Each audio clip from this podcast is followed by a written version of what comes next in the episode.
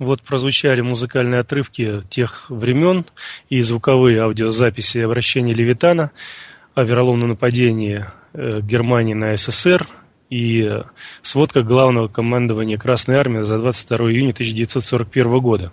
И мне хотелось бы, чтобы вы поговорили на эту тему и раскрыли тему с начала войны 1941 года, поскольку э, ну, для меня это очень важно. Я не знаю, как для остальных, но для меня это очень важно. Прошу просто поговорить об этом. Значит, я сразу предупреждаю, что наши знания по войне 1939-46 год э, обширны, но часть, к сожалению, мы не можем вынести в открытый эфир. Если кому-то очень хочется, то в приватной беседе э, готовы доложить реальную ситуацию, реальные действия всех э, интересных героев начала войны и какие, какие там мысли даже у них, у тех или других людей были.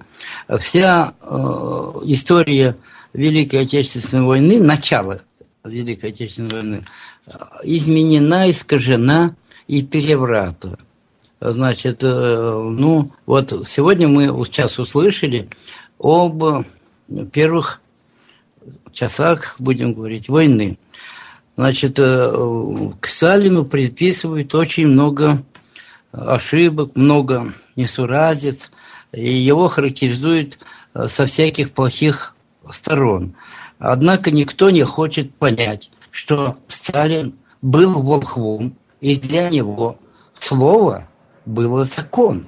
Не бумажка подписанная, а даже слово было закон. И он не мог поверить даже своим генералам, что Гитлер напал. Потому что э, этих двух э, главных героев войны э, окружение полностью держало в неведении. Гитлера убеждали, что он идет громить евреев, а не ариев. А Сталина убеждали, что при такой мощи э, Красной Армии Гитлер никогда не нападет на Советский Союз. Сами же герои, часть героев, подавали тайны э, русской армии тому же, ну, окружению Гитлера. Кстати, не надо забывать, а, такое. А я по-другому э, задам вопрос. Вы знаете человека в окружении Гитлера, который бы не был евреем? Не знаете. Вы скажите, пожалуйста, имя э, человека, ну, один потом появился, имя э, человека в окружении Сталина, который бы был русским. Не знаете. Ну, потом появился Жуков. Но ведь Жуков он перед этим чуть не расстрелял, вы же знаете об этом. Поэтому э, вся э, история начала войны была переврата.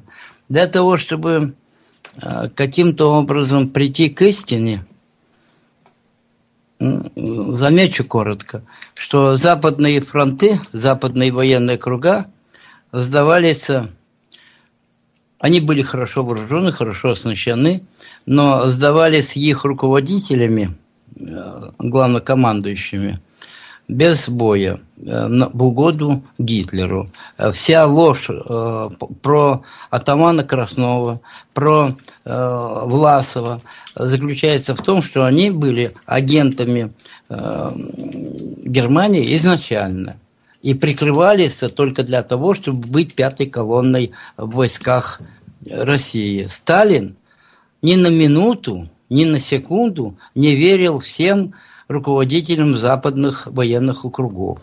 Вся трагедия заключается именно в этом.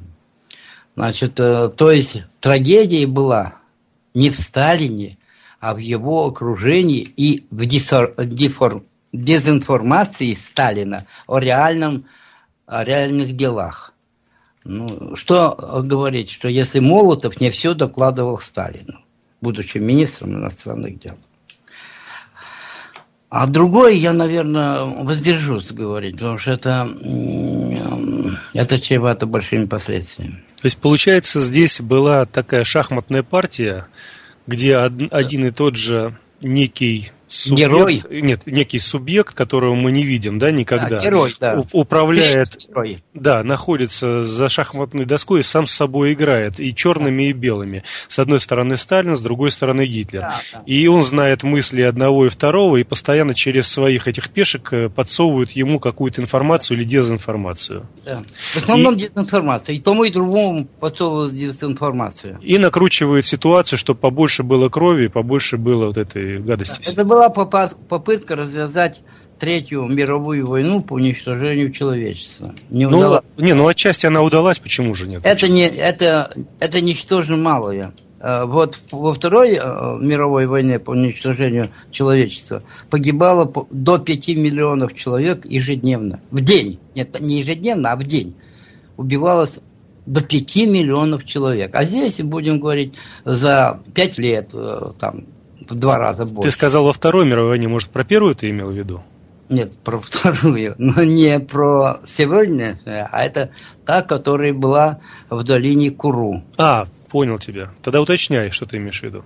Ну, она, она у нас называется вторая. Первая э, Гиперборея с Атлантидой боролась, а вторая на, на поле Куру, в долине Куру.